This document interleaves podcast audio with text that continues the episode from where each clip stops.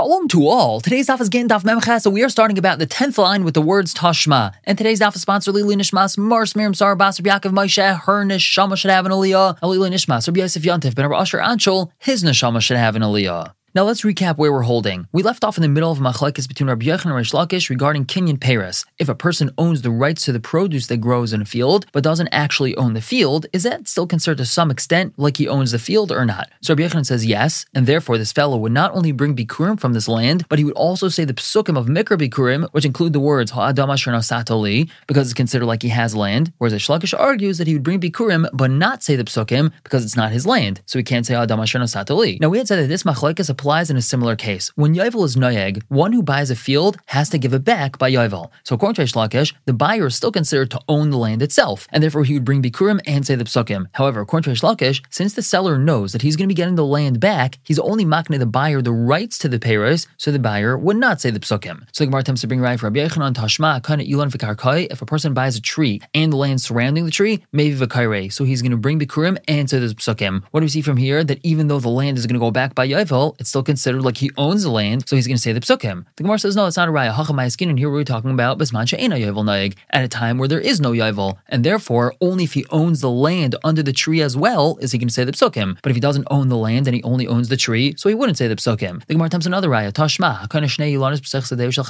if a person buys two trees in his friend's land, mevive ena kaire. he brings bikurim, but he does not say the psukim because buying two trees does not mean that he also bought the land. However, hashloisha maybe if he buys three trees, so then he's going to bring bikurim and he's going to say the psukim because we know that when a person buys three trees in somebody else's field, he also acquires the land under the tree, and this is even though the land is going to go back by Yovel. So right for Rabbi. The Gemara says once again, no hachinavim bisman she'ena Yovel naig. This is also talking about a time when there is no Yovel, and therefore if the person only bought two trees, he doesn't own the land, so he doesn't say psukim. But if he buys three trees, he owns the land and it's his completely. It's not going to go back by Yovel because there's no Yovel, so he's going to say the psukim, and this would be even a contrary Lakish. And now the Gemara provides a different answer for these two questions. Hashad Amar Chisda. Now that Rav Chisda said Machlekes b'Yovel Sheni, the whole Machlekes between Rabbi and Rish is only in regards to the second Yovel, Aval b'Yovel Rishon. But when we're talking about the first Yovel, Deve Akal Mev V'Kaire, everyone, even Rish Lakish would agree that the buyer of the land would bring Bikurim and say the Psukim Dakati Lo Samach Tatayu because the seller of the land doesn't yet have confidence that he's going to get it back, and we're going to explain this in a moment. So now we can say like Kasha that these two questions we just asked are not problematic. Habi Yovel Rishon, Habi Yovel Sheni. And these two questions were we proved Mevi That's talking about Yovel Rishon. Whereas other scenarios where Shlakish says that he's not going to bring Bikurim, that's talking about Yovel Sheni. Now let's just explain what Rav Chisda said. Yovel only began once the Yidden entered Eretz Yisrael, and that first Yovel took effect, which was 50 years after Yidden entered, was very important because no one knew if they were actually going to receive their lands back. Therefore, up until the first Yovel, even according to Shlakish, anyone that sold land sold it completely because again they weren't so sure if they were going to get their land back. So therefore, the purchaser of the land would bring Bikurim and say the Psukim. And it's only after the first Yovel passed where people who sold their lands realized that they actually did receive them back. So then anyone that sold the land knew they were going to get it back, and therefore they were only selling it for the pay rice and not selling the actual land. Now the Gemara suggests let's say this whole concept of Kinyan pay rice, is it considered Kinyan Aguf or not, is a Machlekes Tanaim. But before we continue, we have to introduce something important. Up until now, we've been learning that a field is returned to its original owner once Yovel comes. But now we're going to take this a step further. What happens if a person is makdish their field? So it depends. And there's going to be a difference between something called a stay achuza versus a mikna. So let's say Reuven is makdish's field, and then the Gizbar, who's a treasurer in charge of these affairs in the Beis of Hamikdash, sells this field to Shimon. And Reuven didn't redeem the field, and then Yovel arrived. So the field leaves the possession of the buyer, Shimon, but it goes back to Hektish and is divided up amongst the Kohanim, and does not go back to Reuven. And this is called Stehachuza. Reuven is being makdish his ancestral land. That's what Nachuza means, the heritage that he receives from his ancestors. And in this case, Reuven is not going to get it back by Yovel. However, let's say it was different. Ruvain sold the field to Shimon, and Shimon was the one that was makdish it. Then the Gizbar sold it to Levi, so at Yovel, it does go back to Ruvain, the original owner, and not to Hekdesh. This is called stay mikna, because who was makdish the field? Shimon, the one that bought it from Ruvain. So Yovetam does not go to Beis Hamikdash, it goes back to the original owner, Ruvain. So we present two different cases. How do we know if a person bought a field from his own father, Vigdisha, and then he was makdish the field, and then his father father died. How do we know that now it's considered like a stei And come yovel, it goes back to the gizbar to the beis hamikdash, and it doesn't go back to the son who was makdash it. Tam Leimer, because the pasuk in regards to being makdash a field says If a person is makdash his stay mikna, which is not his stay What do we learn from here? Sada she'ein The pasuk's telling us that a field which is not fit to be a stay it's only a stay mikna, meaning it was purchased from somebody and wasn't inherited. So when the buyer is makdish that field and the gizbar sells it to somebody else, the field goes back to the original owner when it's yavel. But Yasazu, excluding this case where the son had purchased it from his father, was makdish it, and then his father died, that field is fitting to be a steachuza because once his father dies, the son is roy to inherit this field from his father, and therefore it has the din of a steachuza, and it's not going to go back to the son when it's yavel time. Did Rabbi Yehuda Reb Shimon? That's what Rabbi Yehuda Reb Shimon say. Now, if Meir Armir, if Meir argues, and he says that this pasuk is talking about a different scenario. Aviv. How do we know if a person buys a field from his father, umes aviv, and then his father died, and only afterwards he was makdish the field, and then the gizbar sold the field to somebody else? How do we know in this case it's considered like a steachuza, and come yovel time it doesn't go back to the son? Tamlaim because the pasuk says if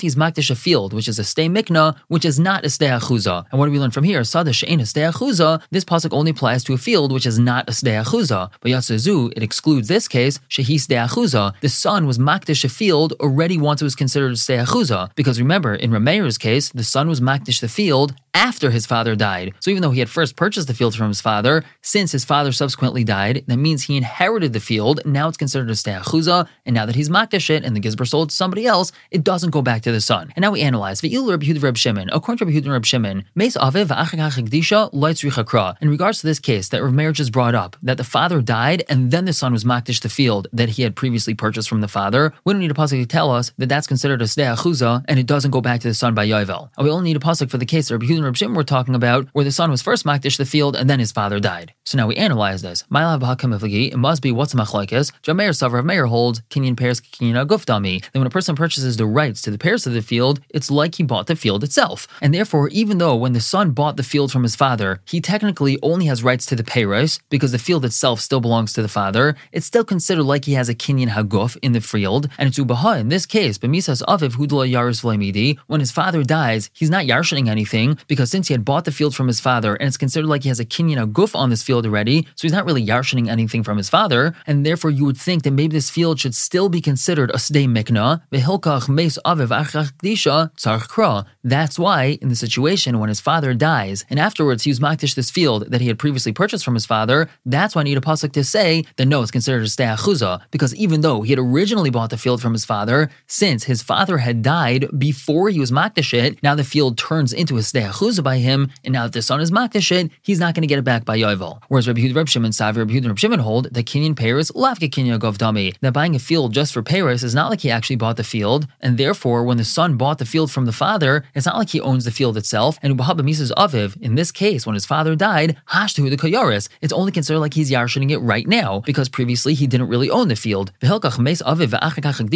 Therefore, in this case, the Rav Meir brought up, where the father had died, and only then the son was makdish the field, we don't need a pasuk to say that the field is considered a steachuza. Of course, it's considered a steachuza.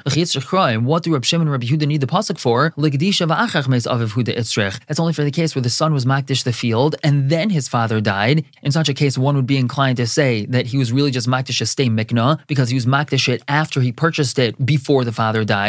And the chiddush in the pasuk is that even though his father died after he was makdish it, it's still considered a steachuza and it doesn't come back to him by yovel. So it seems to be that we have a machlekes tanaim whether or not kinyan Paris is kinyan aguf. The Gemara says no. Amar Menachem Bar Yitzchak Really, I could tell you Ba'al Makasai Reb Yehud Reb Shimon kinyan Paris kinyan aguf dami. That really Reb Yehud and Reb Shimon would agree that kinyan Paris is kinyan aguf. So why do they say this pasuk applies to the case where the son was makdish the field and only then his father died? Technically, it's not considered a steachuz in that case. So v'hacha Reb Yehud Reb Shimon krash k'chu Over here, Reb Yehud and Reb Shimon found another pasuk and they darshaned it. What does that mean? They found another pasuk. There's an extra word in this pasuk that we're discussing. Really, lichter rachmana, the pasuk should have written imas miknasai asher loyachuzasai. If a person's makdish his stay mikna, which is not his achuza, my misdei achuzasai. Why does the pasuk repeat the word sadeh? The pasuk says imas stay miknasai asher loy misdei achuzasai. If he's makdish his stay mikna, which is not his stay achuza, but we're already talking about a field in the pasuk, so why do we have to repeat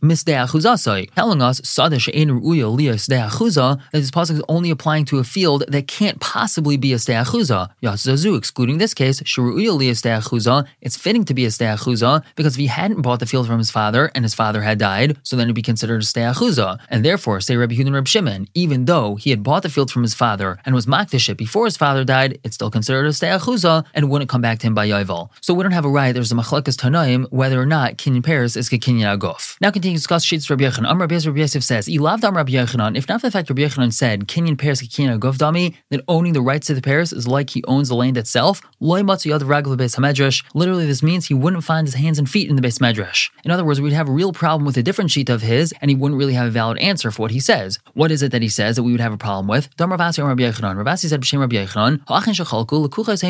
Zabiyovel, brothers that split a Yerusha, they're just considered like purchasers. I mean, it's like they're buying the field off of the other one, and therefore each one has to return their half of the field to the other one come Yovel time. Now, if you're going to say the Kinyan Paris is Lavia Kinyan Aguf, we would never find that a person would have to bring Bikurim and say the Psukim, El Chad Bar Chad Ad Yeshua unless we're dealing with an only son who's the son of an only son, the son of an only son, all the way till Yeshua Ben Nun. Why is that? So let's speak it out. If we say the Kinyan Paris is Lavia Kinyan Aguf, so then when Yaakov dies and he leaves his field to Reuven and Shimon, so Reuven and Shimon, according to Rabbi Yechon, are just Lakuchais, they're just buying the field off of each other, and they'd have to return it to each other at Yovel time. So that means that when these brothers, Reuven and Shimon, are bringing Bikurim, they wouldn't say the Psukim because they don't actually own the land. They're just like buyers, and they'd have to return that land Yovel time. And now when Reuven and Shimon die, and they leave this land to their sons, their sons would have the same issue. They would bring Bikurim, but they wouldn't say the Psukim because they don't really own the land. They just bought the rights to the fruits, and they just have to return the land at Yovel time. So basically, that means, according to this member from Rabbi Yochanan, no one would ever have to bring Bikurim and say the Psukim unless they're an only son, the son of an only son that goes all the way back to Yeshua ben Nun, and only then they're the full rightful owner of the land. So that's Rabbi Yosef saying it's very good that Rabbi Yochanan holds that Kinyan Paris is Kikinyan Aguf, because now these brothers who split the Yerusha, even though they're considered Lukuchas, they're considered purchasers, they now have to return it by Yovel. Still, Kolzman it's not Yovel, it's considered like they own the land itself, and therefore they'd bring Bikurim and say the Psukim. But Gemara continues with the Raya for Rish Lakish. Amar Rava Rava says, Kro Masnisa Messiah Rish Lakish. There's a pasuk and a brisa that's Raya for Rish Lakish. Kra, what's the pasuk? Mem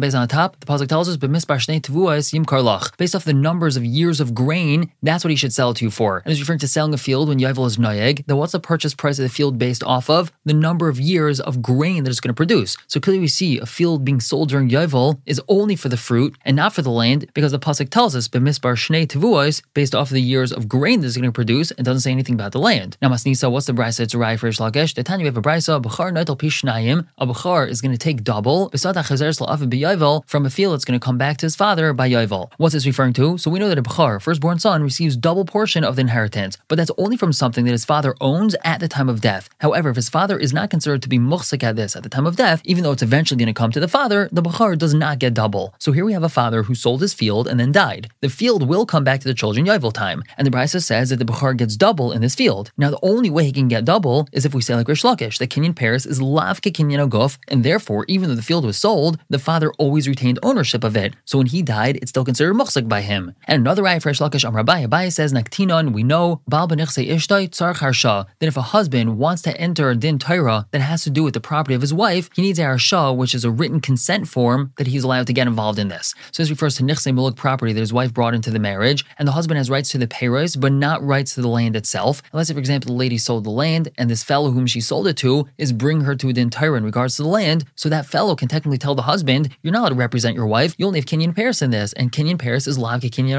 Agof. That's why he needs a Harsha, a written consent form that allows him to get involved in the din Torah clearly right for Ishlakish. However, Amran, we only said this, El Saperi. That's only if the Din Torah is not going down to the fruit, meaning they're only talking about the land. However, if the Din Torah also has to do with the fruits that grow on the land, migudim shtai dinaperi since the husband is allowed to get involved because he has rights to the fruit, Gufa, he also can get involved in the Din Torah in regards to the land itself. Mazar for finishing the fourth parak of Maseches Gittin, just like we were to finish this parak together, we should be to finish the entire Masech together, and of course, all of Shas together. And on to the brand new parak. The Mishnah says, Hanazikin.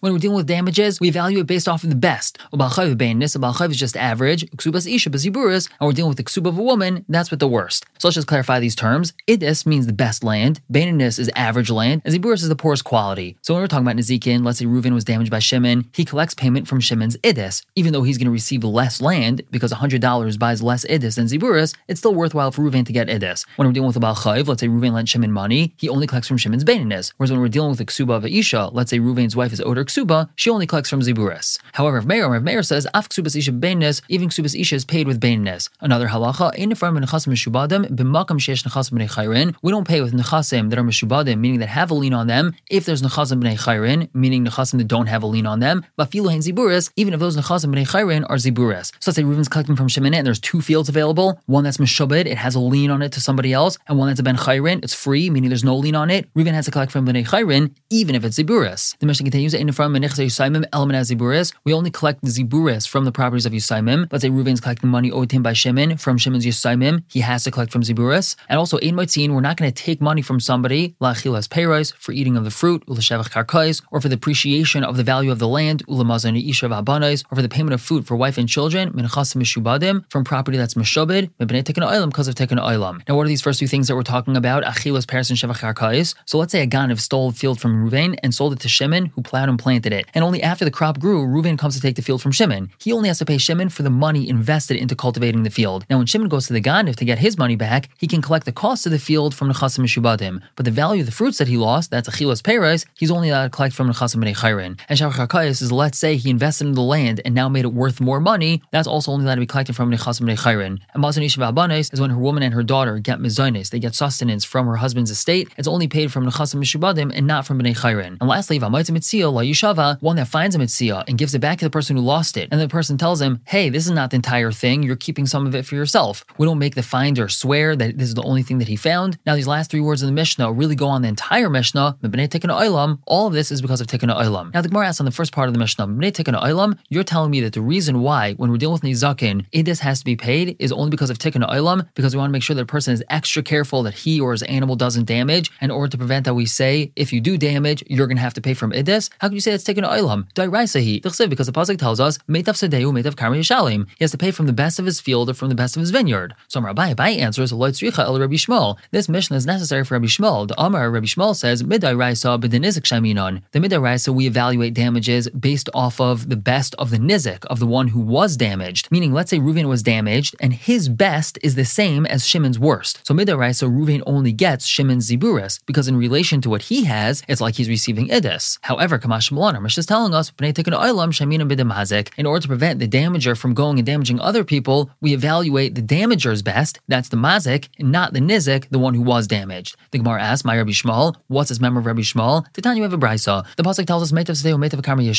he has to pay from the best of his field and vineyard. Now, what's the best of his field and his vineyard? Nizik, Nizik, the Rabbi Shmuel. Rabbi Shmuel says this is referring to the best of the one who was damaged. Rabbi Kiva, and Rabbi Kiva argues and says, Loiba Kasav El Edes. The pasuk not being machmir on the mazik, we're just simply saying that if the mazik doesn't have any money, so we're going to collect for these damages from his best. And Bakavachar Hektish, this is a Kavachar to Hektish, and we're going to explain what that means tomorrow. Now the Gemara asks, well, Rabbi Shmuel, according to Rabbi Shmuel, Achal Shmeina Mishalm Shmeina. Let's say he ate something fat and juicy, so he would have to pay back with that. Achal Shmeina. If he ate something weak, he has to pay back with Shmeina, with something fat and juicy. How does that make sense? If he only damaged something that was Ziburis, why does he have to pay back with Idis? So Ravidi Bar and he answers, what are we talking about over here? Kigansha Achla Ruga Ben Harugais. The what was damaged? A row among other rows. Reuven has a field that has many different rows of things growing. Some of those rows are Idis and some of them are Ziburis. But we don't know what was eaten, meaning what was damaged. Was something weak and not so good damaged, or something gishmak and juicy damaged? The in this case, the one who damaged has to pay the very best. And that's what the Pasuk's talking about. But now Amarav Rava asks, de Achal. If we know that he ate Kchusha, so he would have to pay Kchusha, and he wouldn't have to pay anything more than that. But Hashad Yadina Mishalim Shmeina, now that we don't know what he ate, so he has to pay the very best, Hamatzi Mechaver Alavaraya. Someone who wants to be mighty from his friend, he wants to take something from his friend, he's the one that has to bring the proof. So if Reuven wants to get paid idis, he wants to get paid the very best, he has to prove that that's what was eaten. And since he can't prove that, so why is it that idis has to be paid? So Elam Rav Yaakov, he gives a different understanding. Mem on the top.